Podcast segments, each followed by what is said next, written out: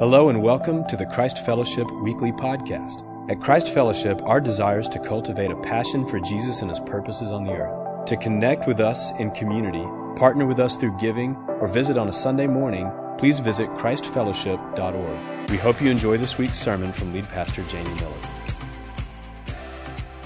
All right, so we're in a series called Journey to the Cross. In the first week of this series, I talked about Jesus. If, if you're if you're new, you can pretty much imagine I'm going to talk about Jesus every single week. So, uh, so I, I, back then I talked about Jesus and said we've got to reorient to Jesus. And when you look at Jesus, He reveals the triune God of love, and that helps us to start reorienting to relationships. And that's one of the things we talked about there. And even the Sermon on the Mount is about relationships. All of that anger and lust and all that stuff—it's about people. It's about relationships. Then Yancey Smith got week two of this thing, and he talked about the second half of the Sermon on the Mount. He talked about having the right eye, having not the evil eye, but the eye that's marked by Jesus and His love. Okay, so that's that was the second piece, having the prescription for the right kind of eyesight. Last week, Micah Sharsberg brought it. He brought the word last week and talked about Jesus on the Mount of Transfiguration. So we're kind of moving along through these different mountaintops on the way to the cross. And one of the things that Micah said that was so good was that the Transfiguration was like a bridge into some of the hard, like Jesus' blessing from the Father bridged Him in and through the hard things that He had to walk through. And that's a good word. We need that word. Listen to Him. And that's what we're going to be talking about more today as we go to Mount Zion. Mount Zion is the city of Jerusalem. And so today we're going to be following Jesus on another stop along the way, but this one is literally the night before He is uh, killed on the cross and murdered on the cross. And so in this one, the cool thing about what we're going to be talking about this week and next week is John thirteen through seventeen. And do you know that not all sections of Scripture are the same? You know, there's some that are more, it's some that's more important. You don't, you don't, you're not reading Chronicles and the genealogy and going, okay, what am I going to do today? You know, there's, you know, there's, there's parts of what Jesus is saying that is so important. And this is one of those places because it's the last thing that Jesus says to His disciples. So when you get the word, like the very last thing from somebody, you know that you're getting something important. So, how many of you guys are in college right now? Now, that's a bunch. How many of you guys, before you left to come to Fort Worth for college, your parents said, hey, remember to do this. Remember to, you know, act this way and, you know, don't get all, all off with the crazy people. You know, they, they say that kind of stuff. So, you know, that's the way it is with parents. If you're a parent, you know that you got to coach them up right before they do something. It's weird, but you have to because when we're little kids, we just forget, right? We forget quickly. Like, ah. And so Emily, when she was a little girl, that's our daughter. Now she's married to Aaron, our worship leader, that was playing guitar today. And uh, so uh, we would tell, Emily's like five, and she's a leader, though. Even at five, she's a little leader, and everybody follows her around. And it, Landon Anderson, is he in this? Ser- There's Emily. Landon, yes! So these guys were like major leaders together. Both five-year-olds or whatever. And I would tell Emily, it's like, Emily, you know, be a leader. Be a Miller. People are going to be following. And they had a posse. I mean, they would run all over the building and everything, man, just leading people around, a little tra- trailing around. And uh, but be a leader. And she'd go, okay, Dad, you know, and all that. Matthew, we did the same stuff, especially when we got to junior high with Matthew. We would talk to Matthew and say, hey, buddy, listen, I want you to be a leader. Grab him by the shoulders. You're a mighty man of God. You're a leader. And I want you to remember, man, when, when it's it's basically, it's not science, but it's kind of like science. That when, you know, groups of males get together, I Q drops. And so you've got like two or more, it starts going lower. And I mean, you can just follow it. fifty, you get six, seven, fifty, forty, thirty. You know, eight or more, there's no cognitive ability anymore. Just, oh. You know, and, and I said, buddy, just because somebody says, hey guys, watch this, does not mean that you have to do that. Right. We were, I was talking to him about this yesterday. He goes, oh, and because I'd said, hey, just because somebody jumps off a cliff doesn't mean you have to jump off a cliff. He whoops out a video of him jumping off a cliff. His freshman year at Baylor, it's him and this guy named Silas, and they're corkscrewing off a fifty, uh, off of, and yeah, Kim's like, go back up there. Sorry. And so they're corkscrewing off this thing, and I'm like, ah, oh, that's exactly what I was talking about. The point is, pulling it, pulling us back together. The point is that when you're about to go, you say the most important things. And Jesus, that's what he's doing with his disciples. Since I'm about to leave, I want you to hear the most important thing. Okay, that's what's going on here. Because he knows that his disciples are going to get anxious. They're going to get stressed out. They're going to not know where to go or what to do, or maybe even forget who they are. All of that stuff's going to be happening. And that's why this is the main thing. If I was going to just boil this down into a sentence, it's this. Jesus' final words give us clear training on how to live through the ups and the downs of life in God's family. So remember, what we've been saying through this series is that Jesus is the Son who reveals the Father, and He's bringing us into that family relationship of love. That's what Jesus reveals, and so He wants us to know how to live. Jesus is saying here, I'm about to leave, so I'm going to give you some Some encouragement. And these are these are good news encouragements for us, because we go through hard stuff, and so we need the good news encouragements of what these things are for us. Number one, I'm about to leave, so serve one another. Let's read some scripture together. The beginning of John chapter thirteen, verses one to five. It was just before the Passover feast. Jesus knew that the time had come for Him to leave the world and go to the Father. Having loved His own who were in the world, He now showed them the full extent of His love. The evening meal was being, being served, and the devil had already prompted Judas Iscariot, son of Simon, to betray Jesus. Jesus knew that the Father had put all things under His power, and that He had come from God and was returning to God. So He got up from the meal, took off His outer clothing, and wrapped a towel around His waist. After that, He poured water into a basin and began to wash His disciples' feet, drying them with the towel that was wrapped around Him. Now, the point I want us to get here is that Jesus has a great understanding of His identity. Remember, like Micah said, this is my Son whom I love. With Him I'm well pleased. That's the Father speaking that affirmation, that identity to Jesus, and Jesus needs it. We need it. We need to know who we are if we're going to walk with confidence into the future. So, so He knows who He is, and He knows where He's going, that He was from God and was returning to God. And you see in that authority. He knew what God had given to Him, and He was walking in it, and it empowered His humility. His humility is that which allows Him to go low and come under and to serve other people. That's what's going on with Jesus. And so He's wanting us to walk in this same way. Peter, the story goes on, Peter says, Lord, I don't want you to wash my feet. And Jesus says, unless you, unless I wash your feet, you can have no, no part of me. Then He says, well, wash everything then.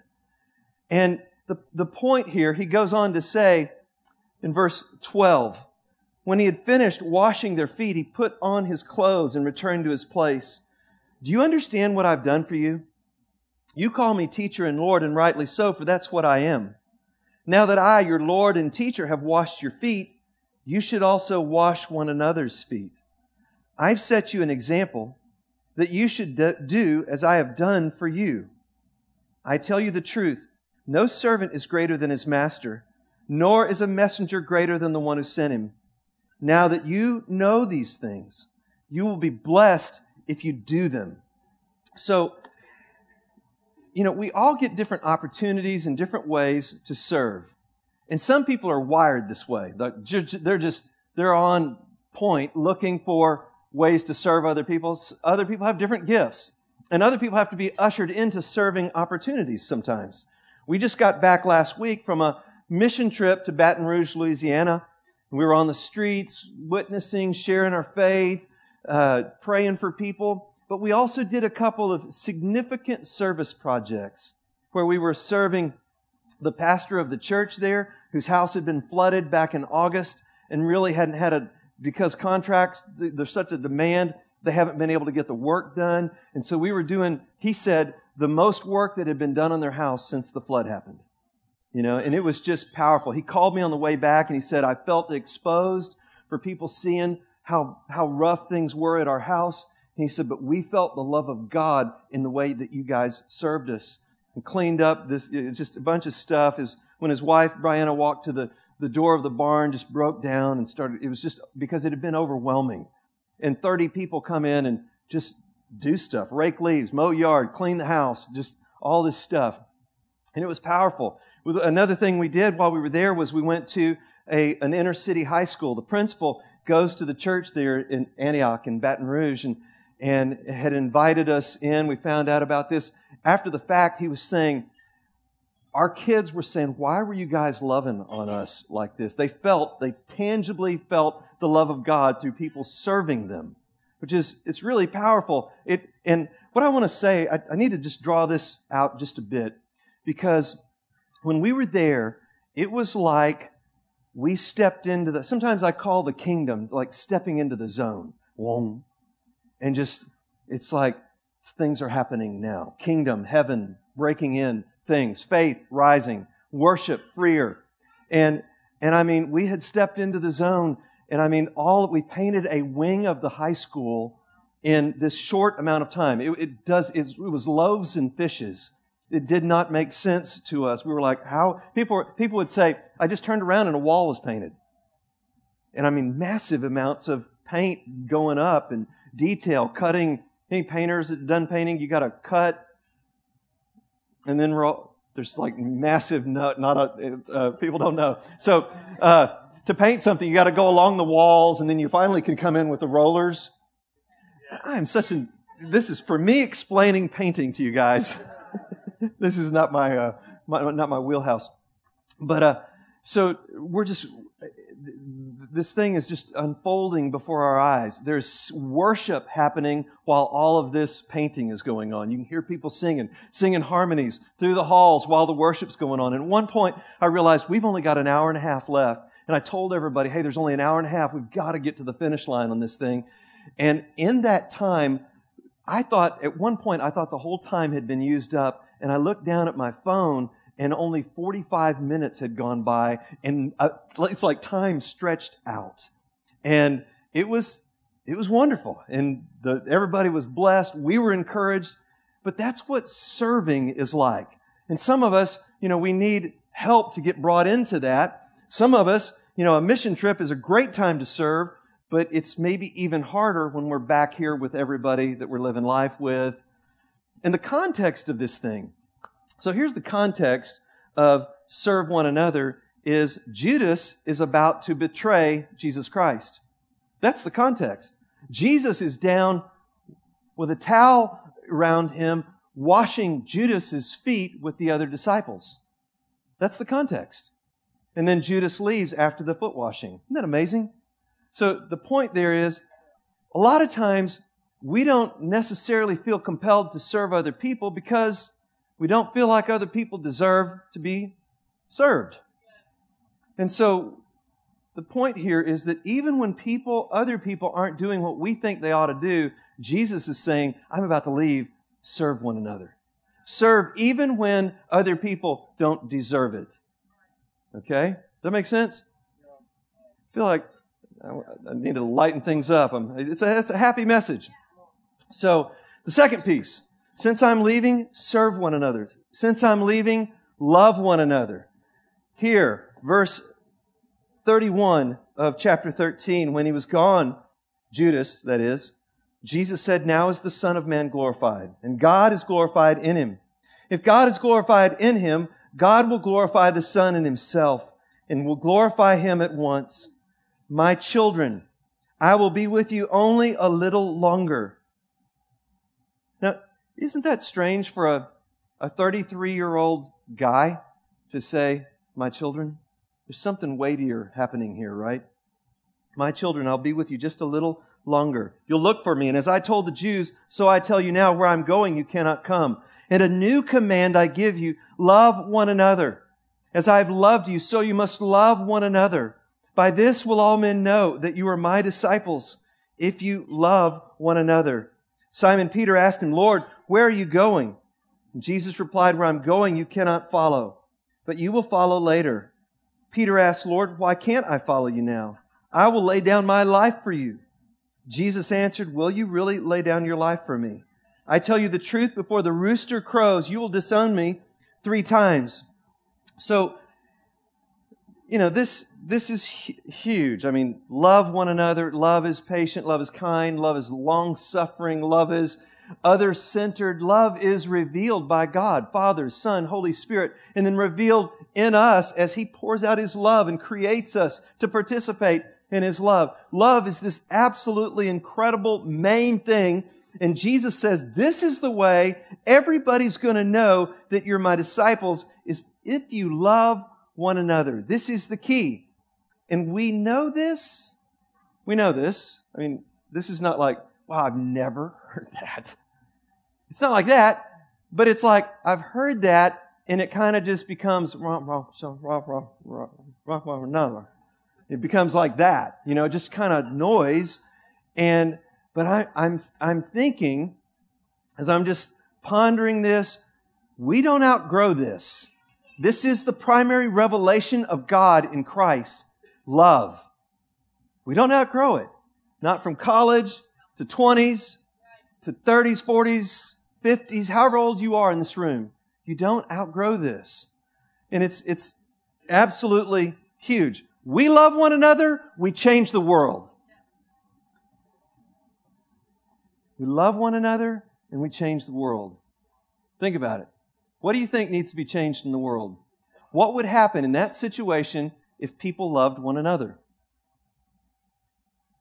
And the, the deal is, everybody always says, Jamie, you're not being practical. I know. Doggone it, Jesus, you're not being practical. Now, I've got a mentor who used to say to us, he'd read these statements like this, love one another, change the world, love your enemies, don't store up for yourselves treasures on earth. And we'd pause and listen to him and think he's going to kind of help us out on this thing a little bit here. And he'd, he'd say, well, it means something. It means something, doesn't it? You know, so if we want to change the nation, if we want to change what would happen if people loved one another in politics? Well, that's not practical. That can't happen. People don't even listen to each other. It's just talking at each other. But if people loved one another, things would change, wouldn't they? Okay, so politics. Anything else need to change in the world? Just meddling. Yeah. Marriage. Would marriages change if everybody loved one another? Relationships. What about your business stuff? Or school stuff, relationships. I mean, there's not an aspect of life. What about wars in the world? Okay, now we've just, it's really edgy now, right? I mean, what if Christians loved each other? If all the Christians in the, it'd make it hard to have a good war. If the Christians loved each other, and, and, really, I'm not trying to be super political here, but I want you to think through the implications of Jesus saying, love each other. This is the way you're going to be known as my disciples. It means something, doesn't it? Okay? So, it's not, that's all I'm saying. And here's the deal. The context is denial. Peter is denying Jesus, just he's about to do it, and it all flows out of his own sense of uh, judgment of himself versus judgment of others. And actually, in, in uh, the Gospel of Mark, he takes it a step further. He says, I'll, here he says, I'll lay down my life for you. And in Mark, which tradition says that Peter dictated the Gospel of Mark to Mark. So, so Mark is really kind of Peter's own personal kind of story. And so in Mark, it says, even if everybody else disowns you, I won't. It's even more intense, you know. And so it's like there's this there's this weighty thing here in us. We so tend to see the best in ourselves, pull out that motive that, you know, really our heart was, whew, You know, it was just to love people and do the very best. And but other people, if they miss it a little bit, kadoosh, kaboom, you know, but I won't. You know, it's, you know, it was, my heart was not to do that. Surely you understand. And so what happens in this, this is not just what other people do. This is when I blow it. When I blow it, man, it's like, I've got to see, I've got to see that. I've got to own that. I've got to own my own brokenness, my own need for God's love, because if I don't own that, then I will, I will always put myself on the deciding throne and decide who's worthy of love. And it is an absolute cutoff for the love of God flowing through me, and I can't give other people what they need from God. And instead, I start trying to get life and love from other people rather than from the one source that is the only source that can supply what's needed in the depth of my soul. So, so th- that's what's going on there. If we're going to love like Jesus says to love, it's it's it's not just others, it's me too, it's us. It's, it's, Lord, have mercy on us. We need your love. Father, open our eyes. Father, just even begin right now in this moment. Show us that you love us. Increase our capacity to love one another, to give that love to other people. In Jesus' name. So, since I'm leaving, serve one another, love one another, follow me is the next piece he says there. So in, in John fourteen, I'm not going to read all the passage there, but just, he's going, don't be troubled. Don't be anxious.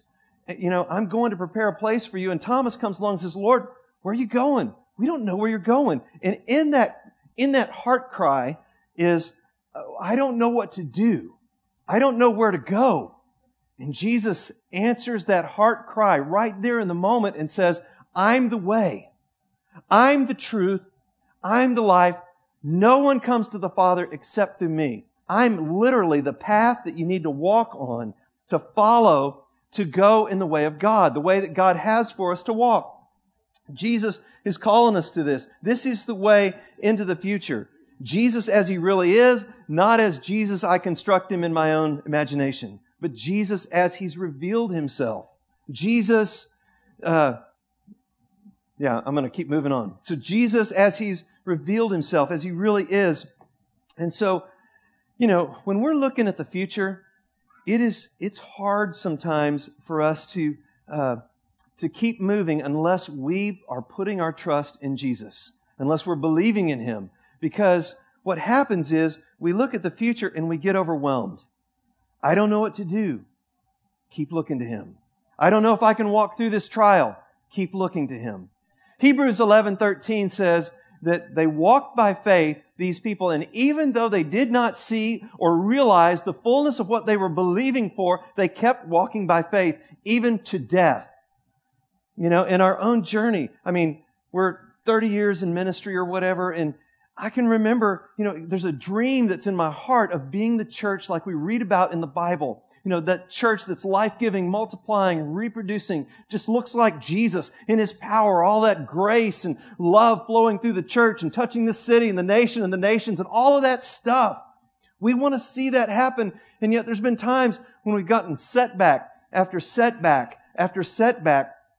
And yet we're believing because Jesus has put this in us and on us and given us grace to do this. And there's hundreds of different stories about the same kinds of opportunities in your lives where you've faced trials, where you've felt like, I don't know if it's a good picture, but when I'm really suffering and going through a hard time, I've, there's a few times in my life where I've said, Kim, I feel like I'm on the rack and I don't know, chink, if I can handle, you know, my shoulder's about to come un, out of the sockets because this is so hard.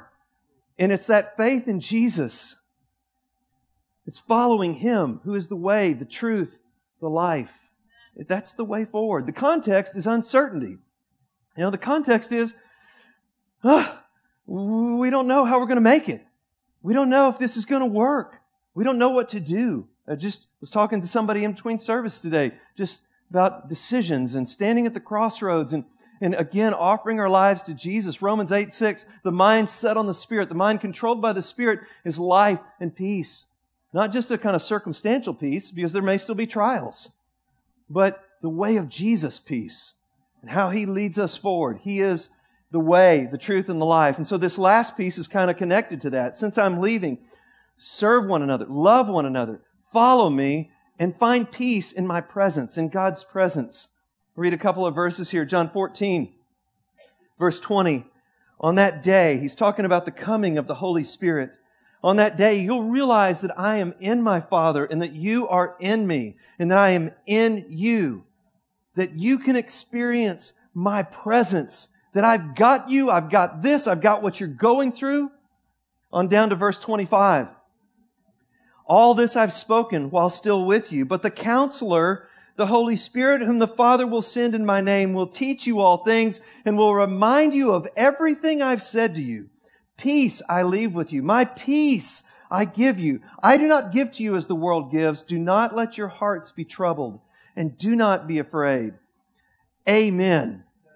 You know, since I'm leaving, I know that you're going to need peace. I know that you're going to need my presence, and that's why I'm sending the Spirit, who is this abiding presence in us of God's reality. Father, Son, Holy Spirit, you're going to know that I'm in you, that you're in me, and that we have this fellowship that I've brought you into. Father, Son, Holy Spirit. And your peace isn't just something you kind of try to get the, if I could just get just a little bit more peace, it's my peace. It's the peace of Jesus. What you need isn't just more peace, you need Jesus. It's His life. You know, He has become for us righteousness, wisdom, sanctification, redemption, all of those things. He is our very life. And, you know, we need this in the midst, the, when the context is anxiety, and when you look at the world, if you just, uh, if I said, uh, y'all go watch the news about four hours every day during this next week, you come back a stressed mess, right? Because that's that's the world. Everybody's like, everything's at a ten. Uh, uh, it's not ever going to be at a nine. It's at a ten. And it's always bad. And it's redlined. Uh, uh, ah.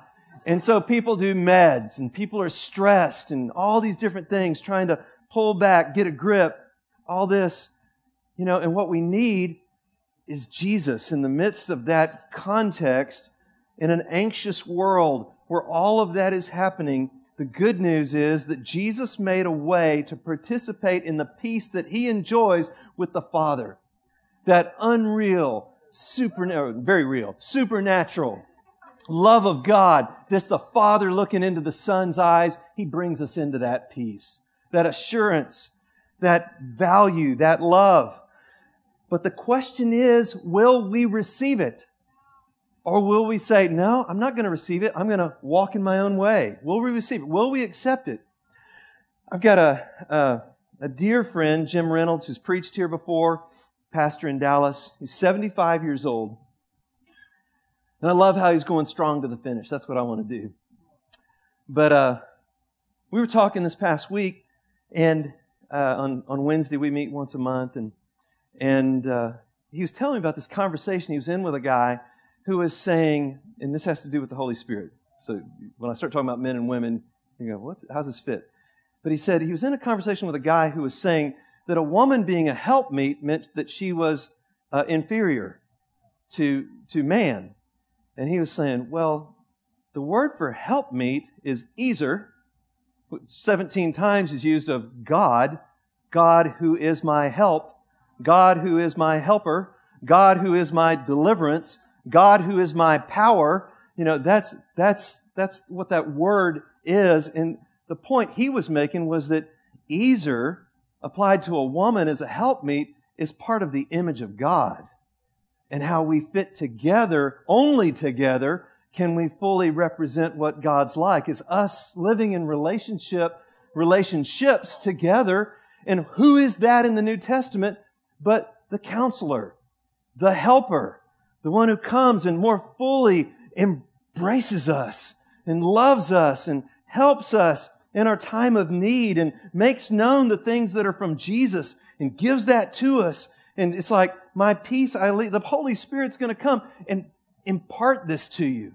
And it's really good news. So, wrapping this up, why would these words be the final words of Jesus?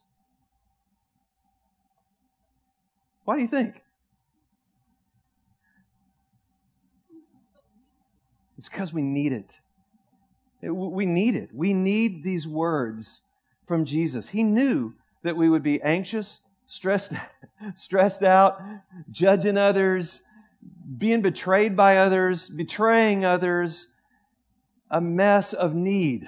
We just, and, and you're beautiful. We're beautiful. We're in the image of God, but we're so needy.